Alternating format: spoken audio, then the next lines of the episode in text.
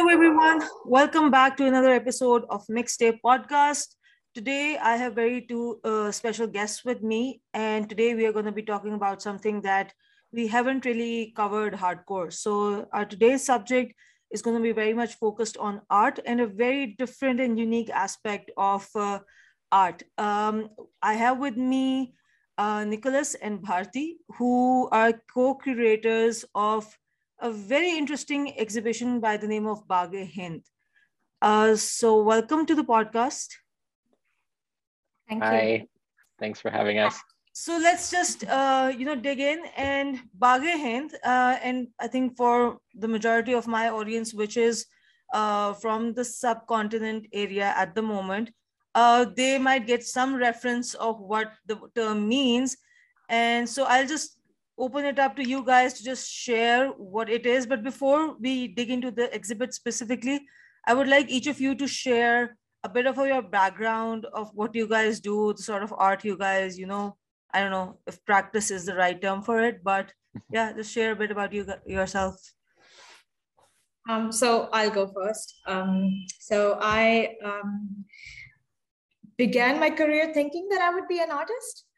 Um, and I was very young at the time and realized actually I don't have a point of view to express, so I would make a very terrible artist. Um, and so I became an art critic, and it again it was not something that I intended to be. Um, but yeah, between 2009 and around 2017, 2018, um, I wrote widely about Southeast Asian contemporary art, um, a little bit of um, I covered the practices of uh, artists in the Middle East, in um, even like the diaspora South Asian art, which I find very interesting and politically charged, uh, which is totally my wheelhouse. Uh, and then around 2018, I began experimenting in uh, the field of fragrance and flavor. Uh, and at the same time, I was also looking at these very beautiful collections of South Asian art in uh, museums such as the Met, the Smithsonian, uh, the British Museum, and not with any particular intention as such, just to sort of look at these works and just enjoy them visually and just take them in. Uh, so at this at that time, uh, this this idea, right, these two confluences of fragrance, flavor, and art just came together, and so that that is the origin of our exhibition Baghe Mm-hmm. Nicholas. Um, I am um, trained as as a scholar. I have a PhD in South Asian Studies. Um, I work primarily, uh, so I do primarily historical work um, using Persian and and various registers of Hindi and Urdu and Sanskrit. Um, and my particular sort of research area for most of my my you know graduate school career and and, and the subject of my PhD uh, were gardens and garden writing. So historically, you know, there's sort of this, you know, there's this these categories of the Mughal garden and the Islamic garden, which have, um, you know, which have to some degree been the subject of study, although not nearly enough, in my opinion. Um, but usually from a from a sort of architectural history perspective, I mean, it's usually sort of the built, you know, built remnants that that we still have, um, and those have been the subject of study. Sometimes, you know, the the work of some of the better art historians, uh, certainly drawing on contemporary, you know, imperial texts uh, to sort of make sense of them, but very much focused on the sort of built environment. Whereas my my interest has been sort of more on the the more ephemeral things that actually animate gardens that that happen in between that, the actual, you know, botany and practices of cultivation that go into actually making these spaces um, you know living spaces the part that unfortunately very often is either missing now or has dramatically changed. And also the role that you know that these practices and these these materials had in the uh, intellectual and artistic culture of the time so that you know that brought me eventually sort of from text um, to image because uh, the sort of counterpart you know to reading descriptions of gardens and reading historic uh, farming manuals and and so on um, was looking at the actual pictorial record of seeing what people chose to represent about gardens in in you know early modern South Asian painting. um, you know, the 17th, 18th, 16th, even the 17th, uh, 18th, particularly centuries, um, where, you know, gardens really are one of the central concerns of, of um, what artists depicted, similar to, to what I argue their, their sort of central role in the, in the general cultural imagination and intellectual life um, of at least the elites of the period. Um, they, they sort of occupied. Yeah, so that's pretty interesting because you know what you were mentioning about botany, you know, somehow mixing with your uh, subject of interest. It's very interesting because usually people uh, sort of stereotype that you know, science, the scientific side of things and arts don't really you know interconnect. If you're into science, you're only into science, but if you're into art, you're into totally into art. But that's I always find this fascinating as uh, I got to talk to some of other art people as well who are sort of gelling the two fields together. So that's I think that's very amazing and you know uh, the right thing type kind of thing to you know explore anything. You can't just do it in a binary fashion. Um, and speaking exactly. of gardens and speaking of the era that Bharti sort of touched upon, uh, I live in the city of Lahore, which is also known as City of Gardens, and the main gardens from the Mughal era, we still have them, not obviously in that pristine condition, I am assuming, but obviously, you know, the Shalimar gardens and all that, we, we still have it and we still associate uh, with that uh, sort of concept of leisure. Um, what you guys did with this exhibit was not because usually when we talk about art or paintings or specifically historical art, it's mostly connected with, you know, what sort of paintings you get to see. Miniature art or sort of you know this it's more visual. But you guys went into doing something that was touching upon other senses uh, other fi- uh, other five senses you know uh, that you, you can smell you can touch. So how did that idea came about and how did you guys ended up collaborating on that? Mm, i'll take this one. Yeah I, have been thinking a lot about how this happened why um, because now hindsight is 2020 so you know i have a lot of time to introspect. Um, when i was researching fragrance and flavor uh, a lot of these materials actually overlap between the two fields so it's the same kind of um, extract that is used or even aroma chemical, synthetic aroma chemical that is used for food flavoring and perfumery. So um, I looked at all of these paintings on the other hand and realized that I cannot identify the plants, the flowers, the uh, the lush garden atmosphere, you know. So I wanted to translate these paintings or actually yeah i think translation is, is a really good word here because um, it leaves a little bit of room to go a little you know a little less a little more. Uh, it allowed me to um, experience the atmosphere embedded in these paintings. And i thought that is what perfume and flavor could do. You could eat the painting listen to it or bathe with it. Um, and i thought maybe that kind of um, those sort of modes of reimagining how we could experience and learn about history was something that hasn't been attempted before. Yeah. Um, and I came across uh, Nicholas's work in the summer of 2020. Um, and I thought it was fascinating that somebody, you know, not only reads these horticultural texts, but also uh, identifies the plants and then grows them. Um, it's in a sense, I thought his practice was quite parallel to mine. Um, so while he has all of this gardening knowledge, I and plant knowledge, actually, I have uh, the understanding of what these things smell like, but in extract form, in synthetic form. Um, so I had this idea for Bagh Hind in 2018 uh, when I began my research almost instinctively.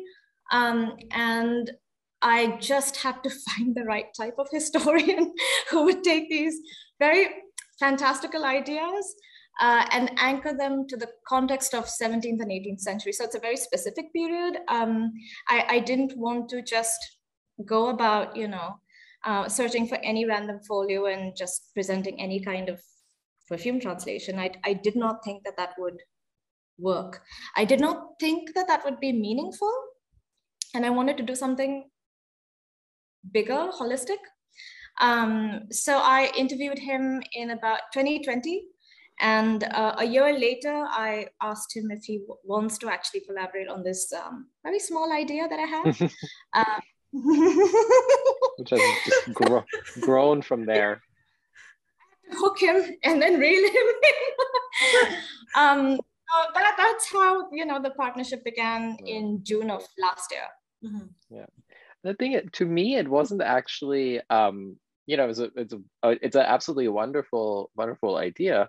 Um, but to me, it wasn't actually um, sort of outlandish in a way that I think under underpins the surprise of a lot of people we now present it to, um, because uh, because it, it in, in a sense it seems to me quite logical to um, to interpret the paintings in this manner because and and and this is you know sort of part of what I what I, I really feel passionate uh, about about the project is that this this pleasure in material culture again this focus on the gardens on the activities in the gardens of the way people socially and intellectually related to them and on the other material objects that that went into those practices like you know incense burners food perfume. I mean sometimes there is perfume in addition to the fragrant flowers there's also depictions of perfume in the painting right?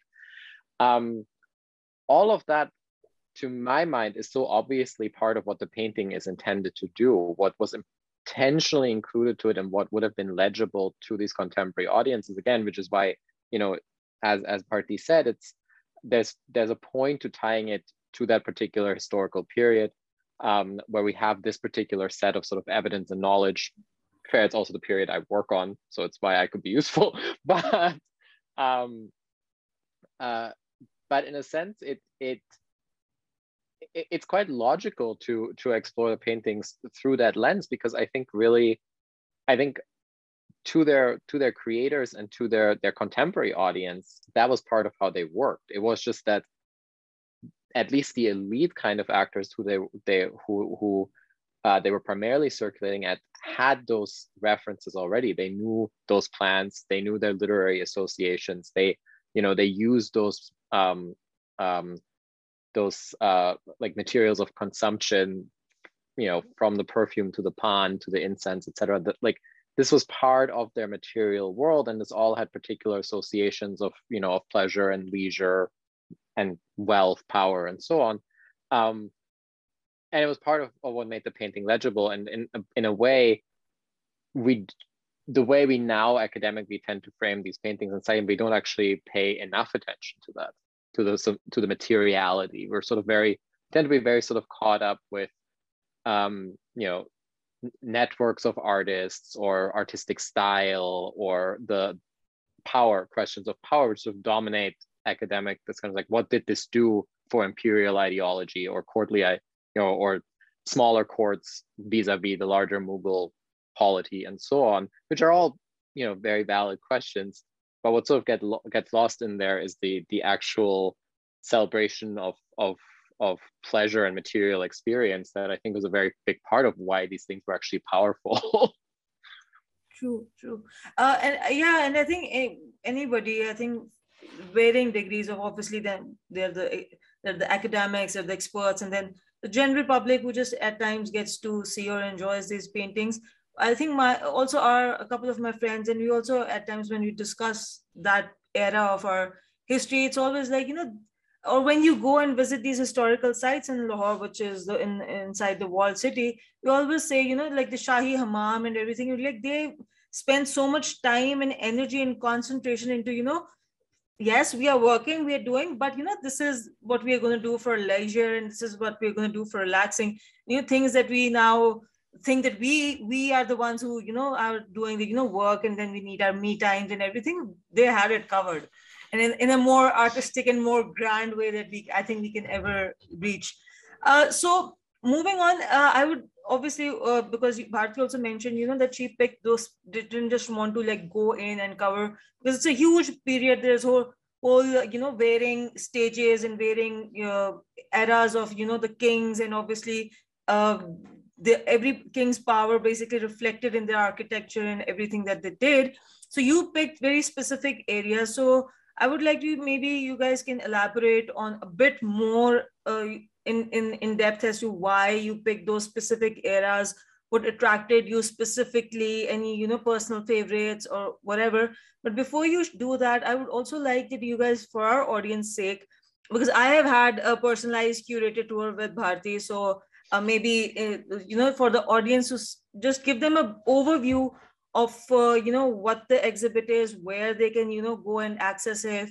And if somebody wants to have those you know uh, products that you make along with it for the you know the entire experience how can they you know get those uh, as well?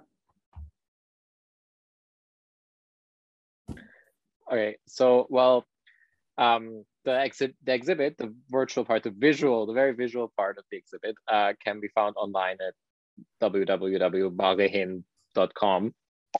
Um, uh, and it's structured, uh, the main part of the exhibit is, is structured in five sections around the five core paintings, corresponding um, also to five prime um, scent notes, uh, which are rose, iris, uh, rose, narcissus, smoke, iris, and Kewra. Um, and the core, and those are you know that's a salient element of each painting but there are the that's sort of the core painting then each from there each painting uh, is actually paired with a larger much larger cluster of paintings that contextualize it art historically um, in terms of a, a, genre style which is something that was that was sort of very important to me to show how um, artistic creativity sort of worked in a in a different but no less valuable way um, in in pre-colonial South Asia, um, where paintings weren't necessarily unique in composition or in content. Like all each of these paintings uh, actually represents a larger sort of genus of um, or genre of, of paintings that share similar composition and or similar thematic content. Um, but often with very with very interesting variations. So for example, in the smoke section, um, we have a, a late Mughal as our core painting. We have a late Mughal scene of um, of a noble and uh, and a group of women on a terrace um, watching fireworks and lighting sparklers. Um, uh, and there's incense and smoke and sort of smoke wafting and, and so on. So you know, strong smoke um, olfactory elements. And then within the larger cluster, there are multiple paintings that have essentially the same composition, including one that is literally the same composition. It's clearly based on the same basic design, uh, but the the the detailed style, but it's from the the Rajput court of Kishangarh in Rajasthan, um, and the the style of the figures is sort of slightly changed to reflect the specific style of the Kishangarh atelier. But more importantly, um, while the women are, are pretty more or less the same, the figure of the noble with them has been replaced with, um, with Radha and Krishna. So it's been in turn from a sort of sem- somewhat historical um, portrait scene to a to a Hindu devotional context, even though the composition is the same, right? So we try to sort of highlight those kind of things. Then there's a gallery of um, of actual photographs of the plants featured in the artwork and in the perfume um, to to reflect, uh, you know, to give people that connection to the actual material reality, to show, you know, that encoding of botanical information in the painting. Um, there is another gallery in each section of material objects from museum collections.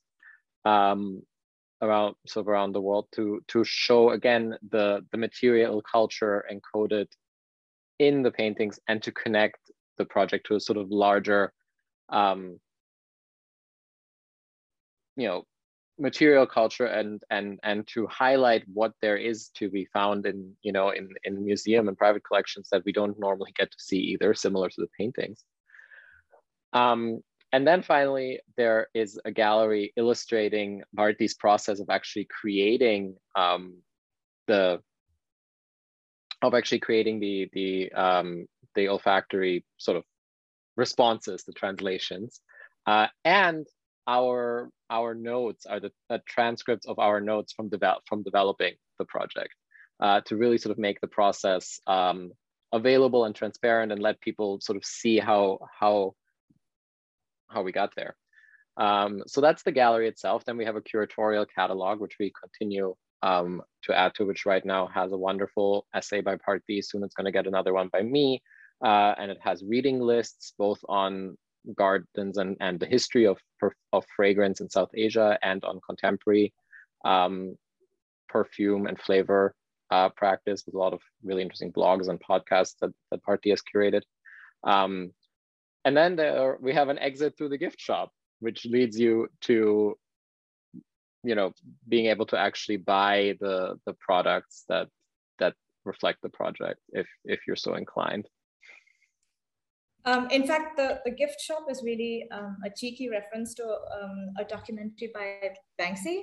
And I still don't understand whether that was spoof or that was actually made in sincerity. uh, I, I, just like that so much. And, you know, if, if we're going to be bold enough um, to just, you know, do a project like this and call it a museum show, and it's our museum, um, we can have a gift shop.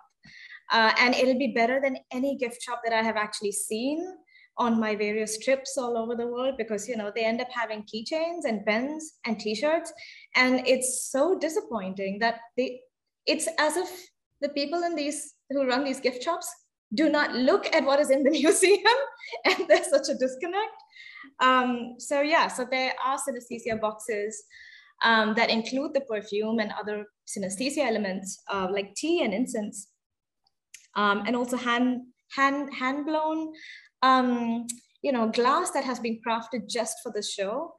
Um, and you know what, people in India, I, you know what, I, I think I can ship to Pakistan too. I think I can. it just has to go via Dubai. that that's a different conversation. We we'll get into that. We'll get into that. People, what people can do in the meantime is just book a tour with me uh, through the shop. Um, and you know i'm just loving these responses that people are giving you know that they're like oh just before the tour i'm going to light an incense or i'm going to wear perfume. Or you know like people doing small things um, small leisurely pleasurable things that they are creating an atmosphere for themselves in order to enjoy the show whether with me or just on their own. And it's it's it, i'm really touched by that so uh, getting a bit into you know i know uh, we can call it uh, for lack of a better term the technicalities of the show. Like i want to like sort of uh, dig deep into both your expertise. So maybe uh, nicholas if you can share you know how you ended up identifying the flowers what what obviously we see these pictures and as you already guys shared that you know in those eras gardens and flowers they were they were plenty and their depiction was there you know a lot of it. So how did you choose specific uh, plants? Because when i went through the uh, the site and the tour uh, the curated tour you know there were very specific flowers that you know where, where you guys get into detail and highlight their significance. So share a bit about that. And then bharti maybe you can add into uh, the what you did uh, for this you know all this, this, this per, these perfumes the soaps and textures that you created uh, how was just share the you know the, the creation process behind uh, behind that. Um, so my my selection process for for it was sort of a a, a, a, um, a dynamic back and forth of criteria um, when when Bharti sort of asked me to to select the the paintings that was already sort of driven by by the idea of okay what um what floral elements or or olfactory elements would be um would be particularly value particularly valuable to highlight. So i started with uh with the rose and so I, and i wanted paintings that really center those so that it's very clear um that this was part of the intent that that the the flower uh, or or or plant or in one case smoke element was something that the artist intended to be taken away from the painting. Um, and you know and for these to be um, to be elements that were uh, that represented sort of a gamut of things. So i started uh, with a painting that really prominently features roses. It's you know literally a king in a a rose garden, but it's really a plantation of roses. It's a field of roses that at that scale were almost certainly grown to be used to make rose water and you know cosmetics and food. Um, so because rose, you know, is a is a flower that we're still reasonably familiar with generally, especially in South Asia. It's a um, and it's uh, it's an olfactant that we're reasonably familiar with. I mean, right? We we still use rose water a fair bit. We have um, a lot of rose flavored products, not so much in the West, but in you know in South Asia. Um, so, you know, the point it, it was sort of an easier point of entry, right? It, it the rose element is very clear there, but rose is also an, an understandable botanical slash olfactant to um, you know to most audiences. Uh, the next one I picked uh, was Narcissus, um, you know, Nargis, which is a little bit more niche because it's rarer nowadays. It has more complicated literary associations in, in Persian Urdu literature that people tend to not be as familiar with anymore as they, you know, as roses, which sort of globally have this idea of like a, you know, luxury and romance. Um, and it has a very distinctive smell, and that smell is divisive. It's historically celebrated in South Asia as being, you know, sweet and refreshing, and and and it's a mufare, uh, you know, an exhilarant. Um, it, it opens the, the, the breathing and the, and the brain and, and strengthens the heart.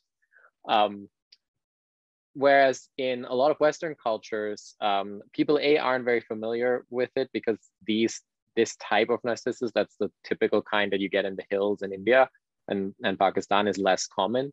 Um, but even where it does exist, in, in, in, in the US and a lot of Western Europe, people actually don't like the smell uh, it's it's considered a, a, fairly it's too it's too it's it's too much of an of an animalic smell. So um, it's often associated with animal urine. Like in the U.S., people will say it, it, it smells like cat urine.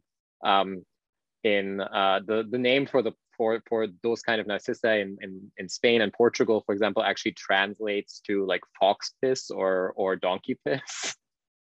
because people associate it. Whereas, so it's a very culturally very conditioned association smell. I personally really like the smell. For me, it is a you know a sweet spring smell, and I and I and this idea of it being, um, you know, even though I might not necessarily describe subscribe to Unani medicine, um, this sort of historic idea of it being a, a, a, a sort of strengthening, and invigorating smell, I, I, I, can very much see where that sort of comes from.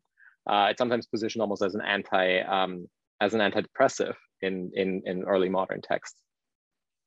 Uh, so I wanted to a painting, you know, that highlights the narcissus and then a series of, of, of the narcissus. And um, uh, so that's, you know, the, the core flower that we highlighted there. Um, then we had smoke, which was actually uh, Bharti's idea. Um, so our only sort of non-botanical, you know, core element, uh, but I think it works really, really beautiful. And it is a, um, and it is I mean, we show we have one section where, it, where it's the primary note, but it actually sort of came about because it showed up as a, as a minor element already in the rose painting because there's ash and, and, and sort of campfires in that painting.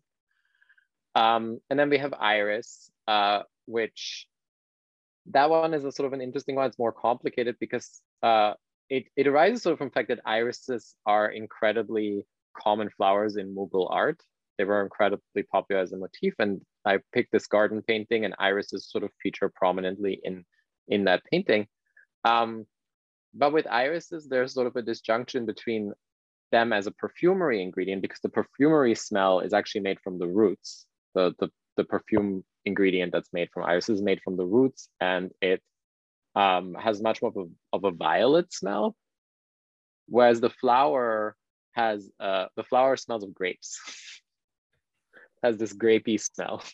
Um, so, and in South Asia and a lot of, in, in again, in the cooler parts of the subcontinent, you would actually get irises as garden flowers, um, you know, uh, in the Mughal period very much, but, um, and still nowadays, you know, but, um, but in a lot of the subcontinent, it, you know, the flower was a popular um, the motif of the visual arts, but the product people would have actually had access to would have been the, the dried root as a perfumery ingredient and, and medical ingredient. Um, so there's there's sort of an interesting complexity there. And then the final one um, uh, is is Kewra, uh, which and that one I you know in sort of a gradient from the rose being the most accessible um, to the Kewra being the least accessible. That that was sort of a, a nice gradient there because Kewra again is similar in a sense to the rose and the narcissus in that it is very a very common cultural reference in in early modern South Asia, and it's very much associated in in Mughal and and and um, and more more regional local texts with luxury um, and with and it's seen as very specifically Indian by you know especially when you have sort of uh, people writing in Persian who might be writing for for a more Iranian audience whatnot. They very much single you know single this out as something that's that's a distinctive perk of being in India. Um, and and it's very commonly included in depictions of gardens and, and landscapes. And yet it's not a plant people are by and large very familiar with today. The, the plant's kind of bizarre looking um, and big and, you know, so not necessarily something people put in their, in their manicured front yard, front gardens, right? Um, although the one I ever found in Delhi was in a, in, in a very posh front yard. um, and at the same time and and similarly the smell has sort of disappeared somewhat from perfumery you know it's now it's now sort of been relegated to being uh, you know a cooking ingredient and tobacco flavoring right um, so it sort of had a loss of status from like a very very luxurious um, you know perfumery ingredient and something a flower that you would actually buy the fresh flower just to enjoy the perfume um, you know and, and offer it to your guests to something you know that's some synthetic extract that you use in biryani. Um, so again that that sort of that historical change and and um, uh, was something that that you know that became part of what made it interesting um, after sort of wanting to include it because it has such historical relevance then as we developed the product we sort of saw that you know there's this historical shift in, in its in its perception and in its place. Um, and and I did everything I could to just exclude Kewra, you know, um, because I, I, don't know. I found this the smell of Kewra so repulsive, um, and so cloying and sweet and strong, and you know, um, it, like it took a lot for me to be persistent um, and try to figure out exactly what was the cause of the, the issue because I haven't actually grown up in India. So I don't I don't think I've actually consumed Kewra essence in food flavoring. Uh, I don't I don't believe I have. Um, I don't think that I've been I, I don't think I've encountered pan and gutka as much either. Uh, so then where was this kind of sense of revulsion and an you know an instinctive knowing that this is cheap this is cheap material. This is like really like sasta really like pedestrian um, kind of a material. So um, i dug a little deeper and figured out actually you know the um, the uh, scent that i was exposed to uh, around 2018 during my research on materials was actually um, a synthetic material and synthetic Kewra perfume is used, preferred, uh, because uh, the natural extract is actually a skin irritant. So you apply it and you just get rashes or I do anyway. Uh, so I could understand why there's a mass-produced synthetic version that you know people apparently use for um, anointing deities in their rituals. Uh, again, this is this is not a ritual that I have come across. So again, I have no intimate sense of the Kewra, and yet I found it hideous. So, uh, the, so the actual um, Kewra extract, uh, the skin irritant, is much more softer smelling. You know, I can like the, the first time I smelled it, like seriously smelled it, paid attention to it, stayed with it for a few days. Um, I thought of it as milky, creamy, um, kind of like how mitai mitai tastes. That the taste of mitai was the smell. Um, and, and, so I actually stuck I stuck with this particular element, you know. Um, it's, you know, and, and of course it's always difficult to build. It's a lot easier to just like scrap everything and say, no, no, you know, I'm not uh, going to face this like really atrocious material. Um, and so I also found it interesting that, I mean, this is the value of having a historian's perspective, right? Um, to know that this was actually a, a luxurious botanical musk considered superior to animal musk.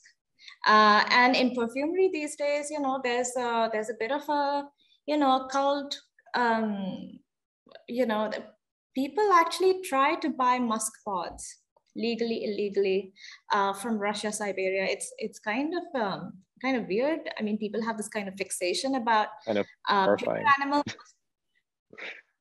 you know, and there is um, excellent synthetic materials available. So I've, you know, in the process of putting together the paintings for um, the, the, the painting to perfume translations for um, painting number one, two, definitely, um, and five, there is an extent of uh, animalic scent. Uh, in the case of Kewra, painting number five, there's also, you know, this Ragini figure sitting by this pond. Uh, so there are elements of um, civet, castoreum, and also uh, synthetic materials that actually mimic the scent of seaweed. The ozone, the air, uh, slightly, you know, salty but fresh, but melon-like nuances. Um, so, that, so that's how we went about translating these paintings. And, you know, I feel that people think about perfume as abstract and subjective, and to an extent it is. Uh, but actually, both Nicholas and I, and our, you know, and our, as our working notes will illustrate, um, people can, audiences can actually see that we went about it in a very logical sense. So if he's telling me that there is you know, there's rose, there's poppies, there's larkspur, there's tobacco, there's jasmine, then I actually go looking for tobacco, for jasmine. Uh, poppies, of course, there was a, another synthetic that kind of brought in this element of uh, narcotic powderiness, uh, which the historian is very specific about describing to me. Um, you know, no, I mean, that is exactly what I needed, right? So, you know, when he says poppies, and I'm like, well, poppies don't have any smell. Not that I've encountered them, but I, I know that they don't have um, a scent. Uh, and then he gets very specific. So even in the case of Narcissus, he said, um, you know, it has a spicy scent. Nargis has a spicy scent. And I said, well, which spice? Can you identify which specific spice? And he said, um, like saffron. So I thought, oh, okay, saffron extract. Um, so it's it's been a very it's an artistic process that also follows a certain logic. Yeah. yeah. So yeah, and so, it's sort of. Oh, no, no, um, go go go on. Uh, and that that uh, that that part of it, I think, was sort of um, you know, it, it was it was good that we sort of agreed on on, on that, and both were invested in um, in in getting that right because one of um, you know, with much much less of a um, you know, with no no real background, no training in the perfumery side of things, but with this sort of very intimate familiarity with the actual um, with the actual living plants for most of these things. One of my one of my absolute pet peeves um, are all of these sort of smell products that you get that you know scented candles, incense, potpourris, room diffusers, etc. That have these like almost arbitrary random botanical names attached to them. It's like gardenia, you know, plumeria, fig, and that smell nothing like the plant. They all just smell like generic soap. But people don't know. Yeah. Because people don't most people haven't actually smelled the thing and then then they assume that that smell is the thing. Like it's happens to me with, with with you know friends and family where eventually I you know I actually you know I I I make I, I make them face the actual plant. I you know I shove the actual flower in their face, and they're like, "Oh, is this jasmine?" I'm like, "No, it's you know, it's not jasmine. It's it's gardenia or whatever." And they're like, "Oh, but it doesn't smell like it." like that's because all the things you have been told that are that are not that. um, you know what? This is this actually reminds me why I took up why I thought fragrance and flavor so appealing and appealing as mediums of critique. Um, it's because we're being shortchanged, even on the olfactory front. You know? Yeah. Um, so I have smelled synthetic jasmine all along. But when I say synthetic jasmine, I mean, you know, jasmine presented as hair oil. Yeah. Uh, or presented as a body lotion. And then finding the actual extract, smelling it, finding ways to, you know, even taste it. Um, I couldn't believe how the, the, the distance between what is being sold to us, mass produced and sold, and the actual flower, the actual element, the actual extract is so much richer and layered and textured, and it, it the notes are so complex. And I can kind of understand why these mass-produced synthetics cannot or don't bother to replicate those compounds exactly. Um, and you know what the most difficult painting to translate was painting number four, which is a garden scene. Um, and we had some difficulty in translating that because again we're communicating with words. Um, it's not cheap to ship him uh, a few samples every now and then. So we had to be really um, careful or, or find inventive ways to communicate about the smells okay? So if you know iris i have never come across an iris flower so i don't even know. So you know now he's telling me it smells close to grapes. You know i okay, didn't know that. but, i think I've mentioned that about at some point but it's also like it's not it's it's again sort of culturally constructed right? That if you ask someone in in i should i should preface this. If you ask someone in north america that to smell an iris and ask them what they what what it smells like they will most likely tell you it smells like grape. If you took hmm. someone who spends all their time in south asia or even in some parts of europe and asked them to smell the iris they probably wouldn't make the connection to grape because it does smell like grape but it doesn't smell like the grapes you tend you mostly get in in europe and in india it smells like a particular type of grape that you get that you get a lot in north america and more importantly, all the fake grape flavoring here is based on that variety of grape. so because of that, Americans have that because Americans have you know consumed grape flavored candy and mm-hmm. like you know etc. their whole lives. They have the association that that particular flavor, which is really just the flavor of a particular type of grape, that is grape flavor. And the and they connect the iris smell to that. But someone who doesn't have that framing wouldn't wouldn't identify that smell as grape. It I don't know what they would yeah. sort of see it as. So the most interesting part in, in this conversation that you know to me as a layperson in from this field is you know what how you guys have explained as to you know smell or touch. One might assume that this is you know these are not arbit like these are not like they don't have context. Smell is smell, touch is touch. But the way he's he's explaining that how you know flowers have variation yes slight variations but they can't be this separate but apparently they are. So yeah this is this is very interesting. And so yeah as uh, you guys were mentioning it is an artistic process but what i feel is the way you guys have went about it it has a also a scientific or you know a method uh, methodological uh, sort of con- uh, context to it. So it's sort of also you know bringing those two uh, aspects of it uh, in line as well. So um, this is i don't know if it's a typical or an interesting question that you guys might have come across previously as well it's something similar to what i think authors get asked or you know a musician would get asked you know what's your favorite from the work so i would ask that from because you guys have like these various uh, you know sections and specific paintings that you have divided this uh, exhibit into which section, specific section is your favorite, each of you. And maybe if you guys want to share some, uh, I don't know, behind the scene fun aspect of, as you shared, you know, you guys, have, there are dialogues on the website between the two of you, but any specific thing for you when you were maybe identifying a flower and you realized that this is something that uh, you came across for the first time or for you, Bharti, when you were like making the, you know, the perfumes or any of the extracts some interesting uh, thing that you came across that you know the light bulb moment uh, uh, during the you know yeah. preparation for this uh, exhibit if you guys want to share that.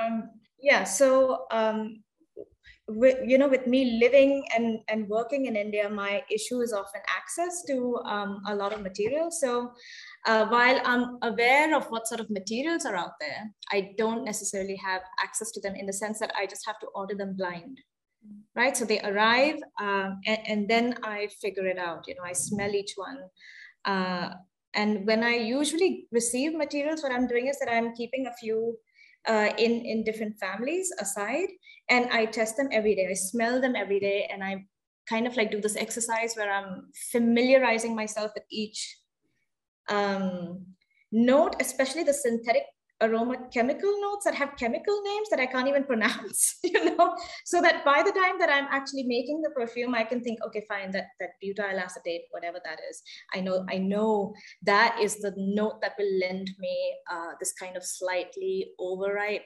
fruit scent, like slightly fermented note.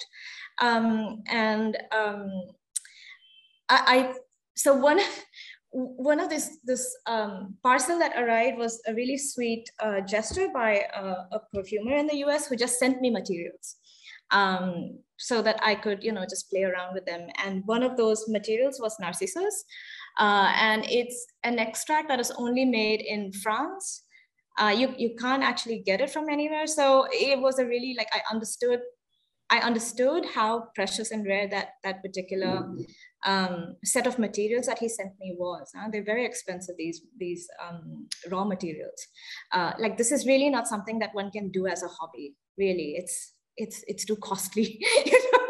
um, so the Narcissus bottle, like you know, like an idiot, I just opened it and smelled it without without realizing that you don't actually do these things with um, lotus extract with narcissus extract. And so I got a bit high for a few seconds. I couldn't quite function. And I think I was, I don't even remember how the rest of that day went. So um, I, I, checked with another perfumer who said, Bharti, we don't, we, we smell these in dilutions. We avoid smelling them altogether. but, but even that experience, right? Like even that stupidity on my part, when I'm just like opening the bottle and just taking a very deep inhalation of this very potent material.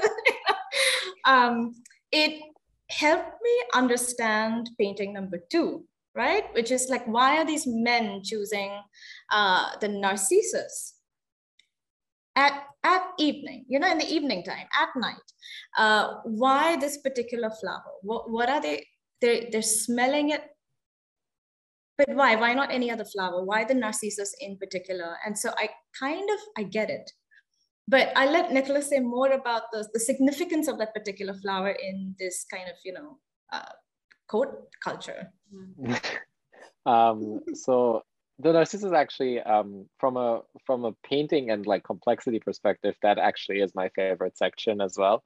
Uh, from in terms of like wearing the perfume perspective um, the garden scene with the iris uh, ended up being my favorite. Um, but speaking of Narcissus, so I've, I've sort of mentioned Narcissus has all these these cultural associations um, that that play into the way it appears in the artwork. Um, the primary one of which is the sort of symbolic role that it plays in uh, in Persian and because Persian and then Urdu poetry, uh, which is that because the flower kind of looks like an eye because it's a white, you know, rim of outer petals and then a yellow cup in the middle uh, poetic tradition likens it to an eye and specifically a, a, a languid or jaundiced eye, which are all linked to sort of being lovesick, right? So because of that, um, poets tend to sort of endlessly play on uh, on the narcissus and ideas of vision, sight, glances, but then also obviously the inverse blindness, um, and so on. So there's always a connotation with with seeing or not seeing, um, glances with coquetry on when, when the um, when the narcissus is involved.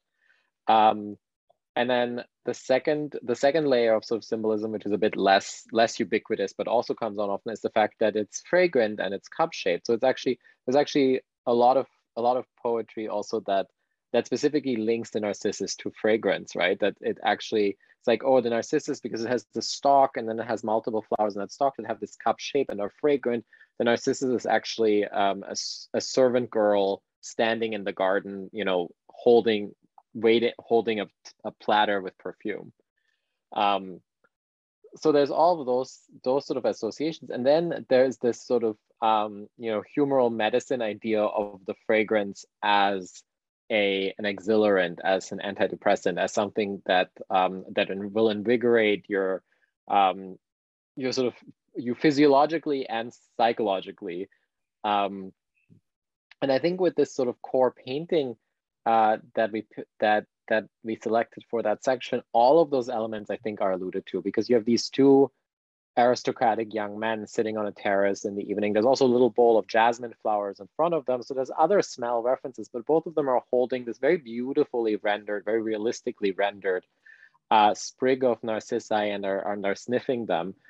Um, and I think all of those layers of meaning are implicit there, right? Like they're obviously holding them and sniffing them because they are fragrant. And then the implication is that, you know, they're sort of expanding their mind and relaxing and, and becoming more aware, getting, getting high, so to speak. Uh, becoming more aware, obviously, though, is also linked to to to vision and to glances. And you know, they're you know, they're sort of um, like looking at each other with these sort of gentle smiles. So there's also this idea of, of the of the of the glance, right, and or of, of the male gaze in this case, direct between two males. Um, that that plays into that, um, uh, and it's all you know, and and none of that is you know none of that is really readily is, is readily apparent um, if you just look at the piece and you you can't if you can't identify the flower none of that is there. If you can if you do see the flower and you're like oh that's an that's a narcissus that's a narcissus uh, but you don't know that it has all of these you know would have had all these valences to an educated audience uh, at the time um, then again you know the the actual meaning of the painting or or the the emotional impact of the painting is not there uh, Nicholas, I have a question for you. Um, is mm-hmm. has anyone written on this uh, particular painting before, or are we the first to present this painting with this kind of context?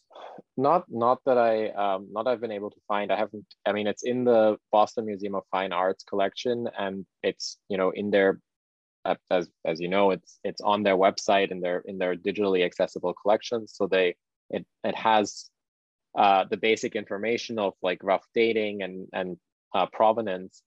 Um, but there's no, no um, they don't have any sort of analytical text on it, no description of, of what any of it means. And I have not, doesn't mean that it couldn't be somewhere in a catalog or, or, uh, or in some sort of thematic um, art historical study, but I have not come across it reproduced or discussed anywhere.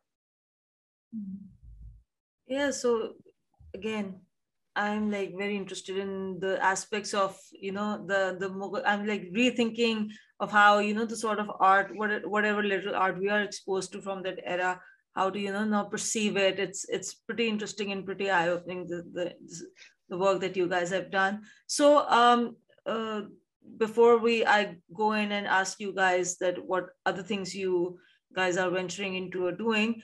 Uh, for, is there a timestamp? Because I think when we interacted for the first time, there was a timestamp to, to this exhibit, but then you said that you guys have planned to extend it and keep the digital format. So now is it just going to be out there or is, is there an, uh, an extended timeline to it?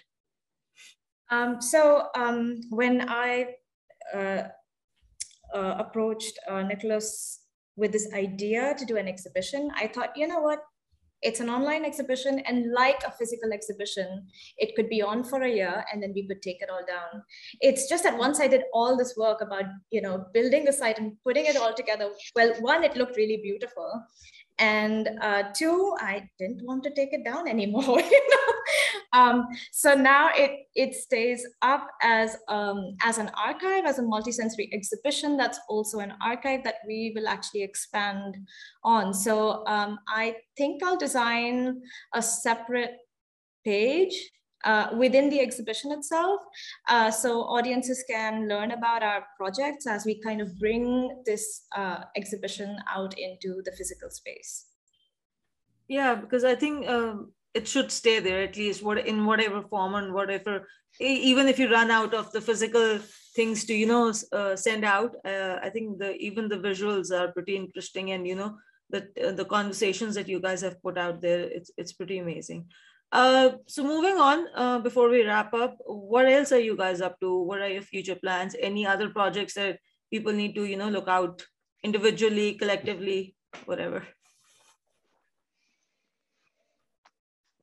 Well, um, we are we are working as as Bharti mentioned. We're working on um, bringing this project uh, into the physical world. Uh, hopefully, in in a series of of um, you know smaller exhibitions of elements of it um, in various spaces um, also and and hopefully also as sort of a tie-in to other um, to other museum shows that that use some of the same um, you know that reflect on some of the same artwork that exhibit some of the same artwork. So we're hoping uh, to to sort of have tie-ins there to bring perhaps um, some of the sort of send creations uh, to those spaces and to to continue um, continue to sort of build further creative interactive ways um, of you know letting people actually experience the materiality um, of it. Um, well, my research into fragrance continues as it does, but I'm also working on um, soap as architecture or the experience of architecture as soap. So there's a, there's a whole project that I'm developing with someone else where we're looking at all of these stepwell forms. So, you know, finding a way to present these, um, you know, um, how did like this this question that actually like began with Baghe Hind and I now just go into different directions with it. Uh, we're really exploring how we can experience architecture and history and material culture uh, in different forms that are very um, fun and playful and accessible to the public. So um, I'm also writing uh, a piece um, uh, about scholarship as soap because I've been doing this, you know, insane thing about translating. Well, I started by translating my own mind and practice and art experiences into soap, and I thought, yeah, this this is exactly me, you know, um, you know, in color, in form. Um, and you know this this idea of having this um, form in your hand and and the color running down your skin um, so i've you know done a few translations there's um, an essay on the color yellow that I translated for its author. Uh, and I was very uh, tickled by the idea that she would have this like really like dense sulfuric yellow color that she wrote about and it is now in the form of soap. Uh, and i made one for nicholas as well which he yet has to use. God knows whether he'll use it or not. He does not like to use my soaps because they're so beautiful that he will I, not I, use I, them. I was just going to say this is a problem that she repeatedly faces not just with me because she creates these soaps and they are so stunningly architectural that you really just want to like put them on a pedestal and admire them. Um and it, it's like and it, but she really wants you to use them and they are also you know beautifully fragrant um but it really it, it feels like such a desecration to you know to partition them and and and actually start using them as soap but the first one she sent me i have used up so yeah and I, there you go you, you have proof myself you have proof on video that no, he used it. You know, yeah, that that really irritates me because it was like two months. Have you used the soap? Have you used the soap? He had not used it, and finally, I had to just bully him into using it. And I asked him for proof to show me a picture. Uh, and you know, honestly, I had to say that you know what, I need I need your response for it for the website. So you know, I had to trick him into using the soap. she's, all, she's also not a fairly inconsequent bully though, because she then immediately proceeded to send me more soaps.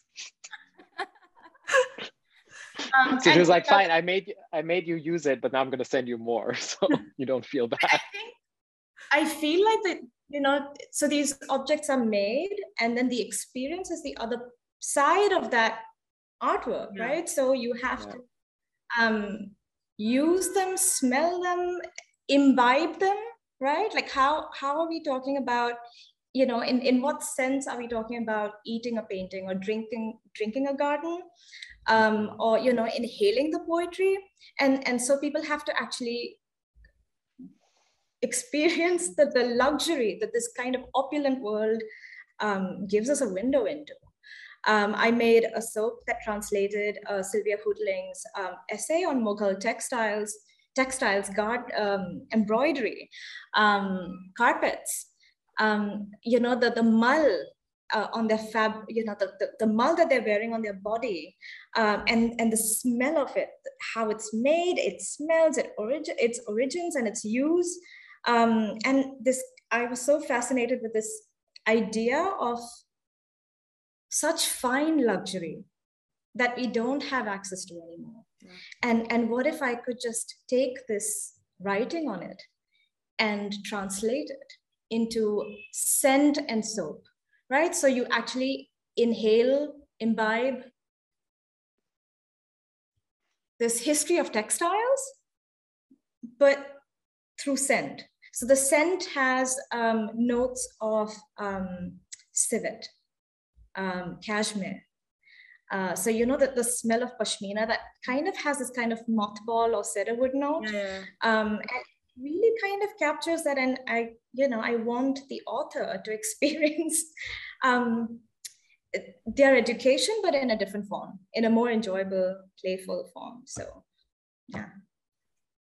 Yeah, I think uh, you know this new uh, this translation of art is something that's unique and i hope that it grows and sort of it helps you know sort of maybe if if i'm using the right term here it's like democrat you know making it more open for you know the general public to uh, this access to art which has always been seen as you know something that art is supposed to be just for the high end a specific you know uh, people from socio-economic uh, category. But i think everywhere now it's being used as a form of expression as a form of you know and we are seeing so much innovation in art from all over the world that i think uh, this is very interesting and one of the you know the positives that's coming out of this uh, global village that we live in uh, thank you so much for your time this was such an interesting conversation uh, i hope to follow your work uh, and hopefully have you back with whatever you guys end up doing um, and hopefully you get uh, more and more people get to see uh, your exhibition and these translations. Thank you, Fatima. We Thank invite, you so much. We invite the audience to take pleasure in our in our garden. So um, thank yeah. you so much for giving space and time. See you thank next you. time.